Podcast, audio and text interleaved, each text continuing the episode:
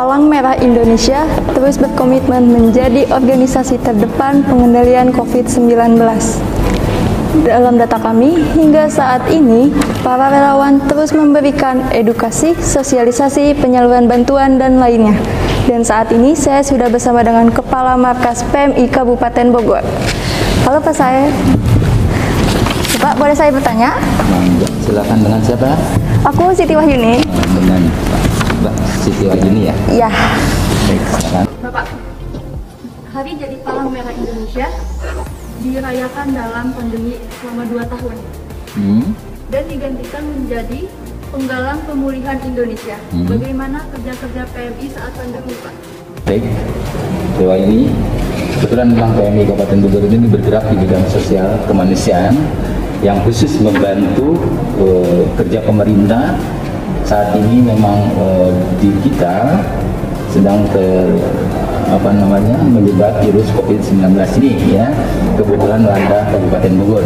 Sehingga PMI eh, membantu gerak langkah dari pemerintah Kabupaten Bogor bekerjasama dengan Gugus Covid PMI Kabupaten Bogor.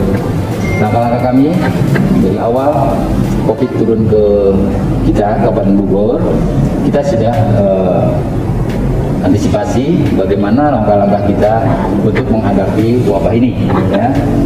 Kami menyiapkan dengan pasukan relawan-relawan baik yang ada di Kabupaten Bogor di markas juga relawan-relawan yang berada di daerah-daerah ya di kecamatan.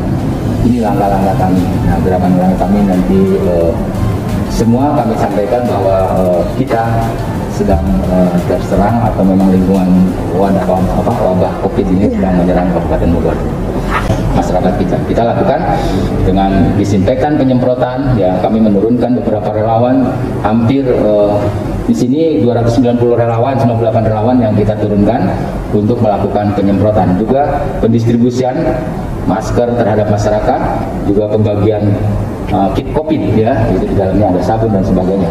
Terus pendistribusian tandon air untuk cuci tangan juga di masyarakat kita sampaikan. Terus pemberian uh, pakaian handset apabila terjadi uh, masyarakat yang terkena COVID ya. Ini juga agar masyarakat itu bisa safety dengan pakaian-pakaian handset itu. Juga pelayanan ambulan rujukan kita lakukan ya ini semua yang kita berikan ini juga bantuan baik dari pemerintah daerah maupun pus, TNI pusat dan daerah ya. Jadi kita salurkan kembali kepada masyarakat yang terkena musibah itu. Bagaimana Pak dengan diinfeksi di lingkungan hidup, di lingkungan tempat tinggal, dan fasilitas umum saat ini Pak? Di maksudnya di Di lingkungan tempat tinggal dan fasilitas umum saat ini Pak? ah, saat ini sudah mulai eh, eh, landai ya karena kita dari mulai sibat desa kita kerahkan bagaimana sih untuk infeksi ke masyarakat.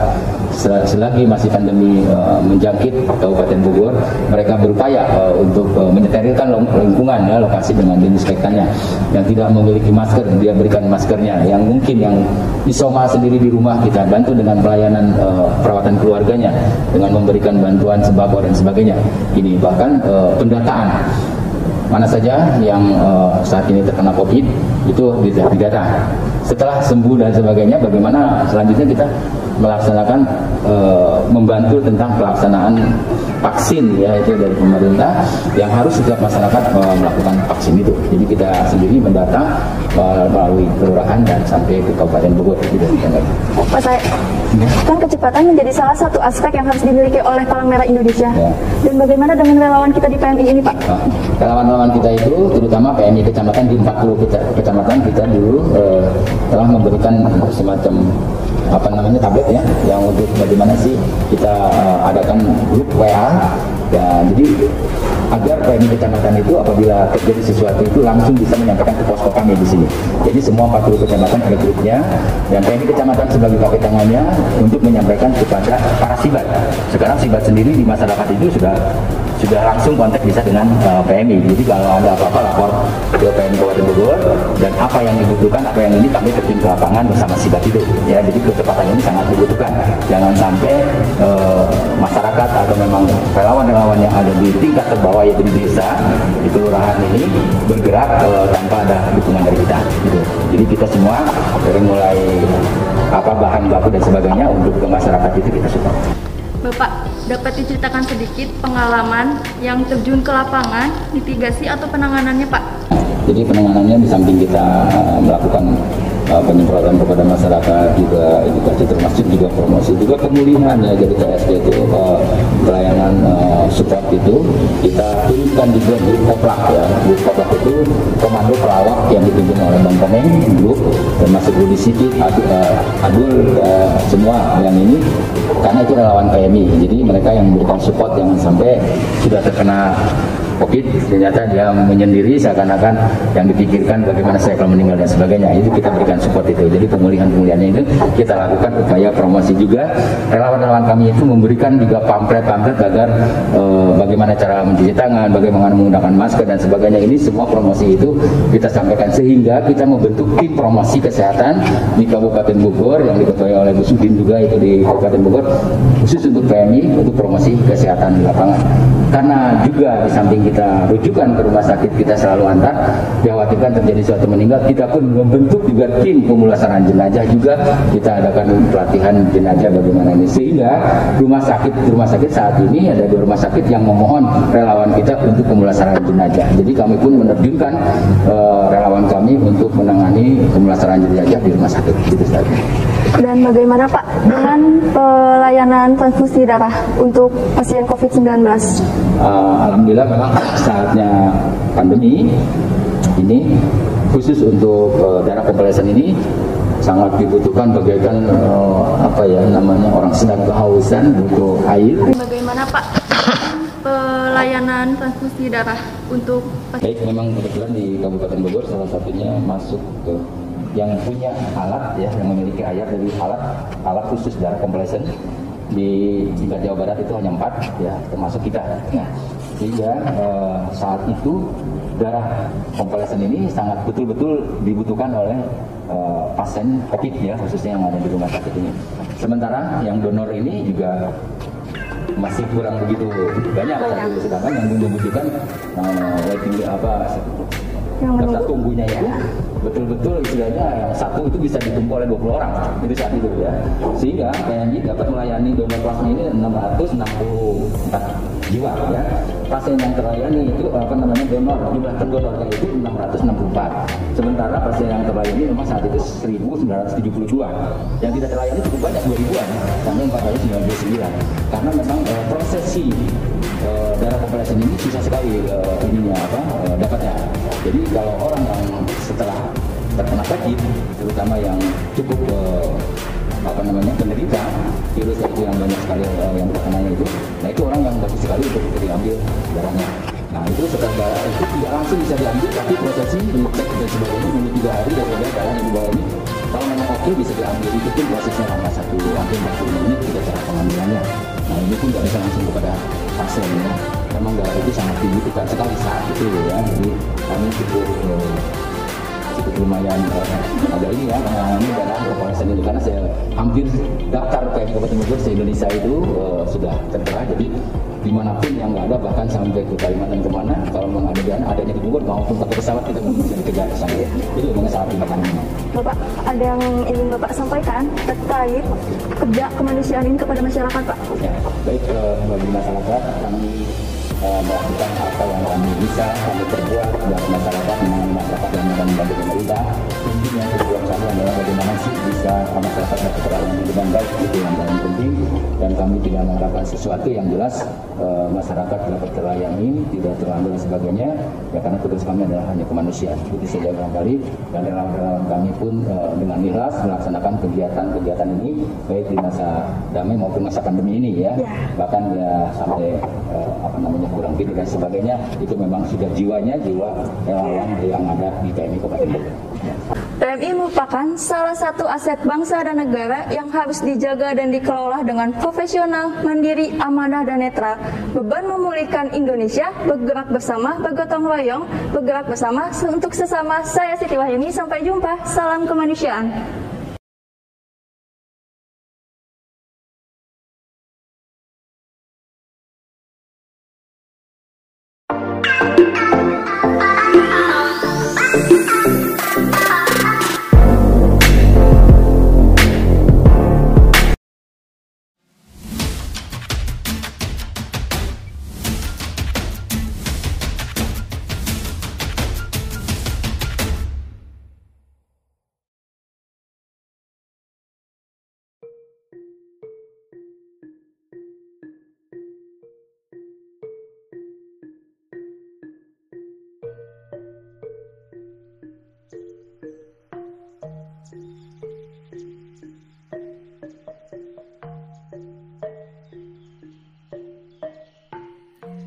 Hai Sobat Pesona, tak lagi terbantahkan industri pariwisata Indonesia begitu terdampak karena pandemi COVID-19.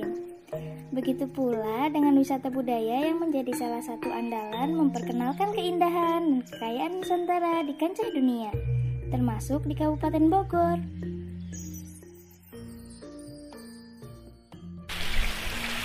Nah, saat ini saya berada di wisata Arca Roma Situs Cibalai. Kita akan segera mengetahui bagaimana wisata budaya ini bertahan di tengah pandemi. Yuk, ikutin terus.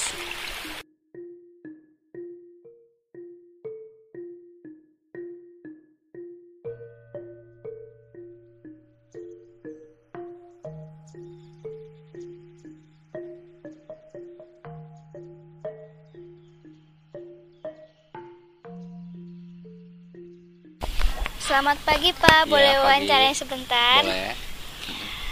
Bagaimana wisata budaya Arca Domas ini dapat beradaptasi dengan era new normal saat ini, Pak?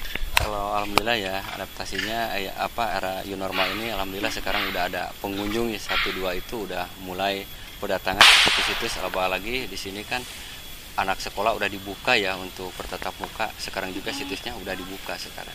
Oh gitu. Lalu apa ada dampak besar yang dirasakan wisata ini saat pandemi? Ya dampak besarnya sih banyak ya. Yang ke satu nggak ada satu orang pun yang masuk ke situs kecuali warga lokal bawa ya apa warga yang di bawah baru bisa ada yang ke sini. Iya. Apa sih Pak yang dilakukan pengelolaan di sini Hmm. agar wisata budaya ini dapat bangkit di tengah pandemi?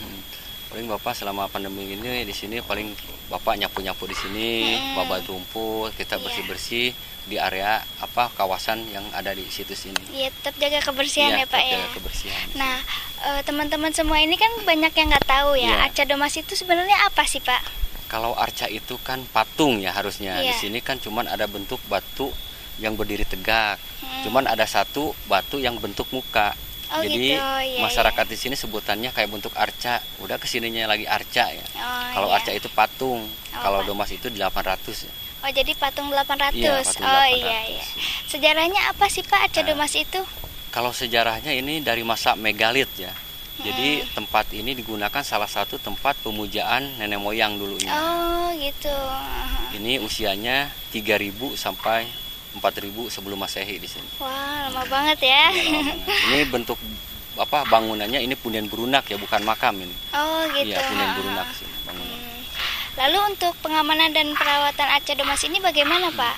Untuk pengamanan sih Bapak alhamdulillah tiap hari ada juga yang jaga di sini. Apalagi Bapak kan di sini kan tiap hari ya jaga di sini.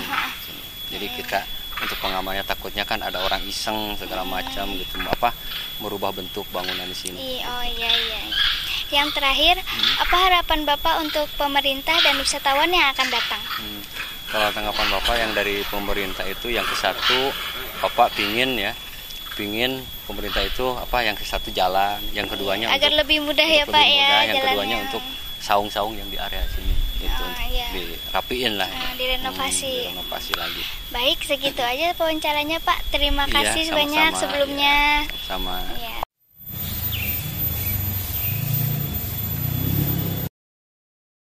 Pesona, pandemi saat ini seperti badai harus kita lalui secara serius bersama-sama.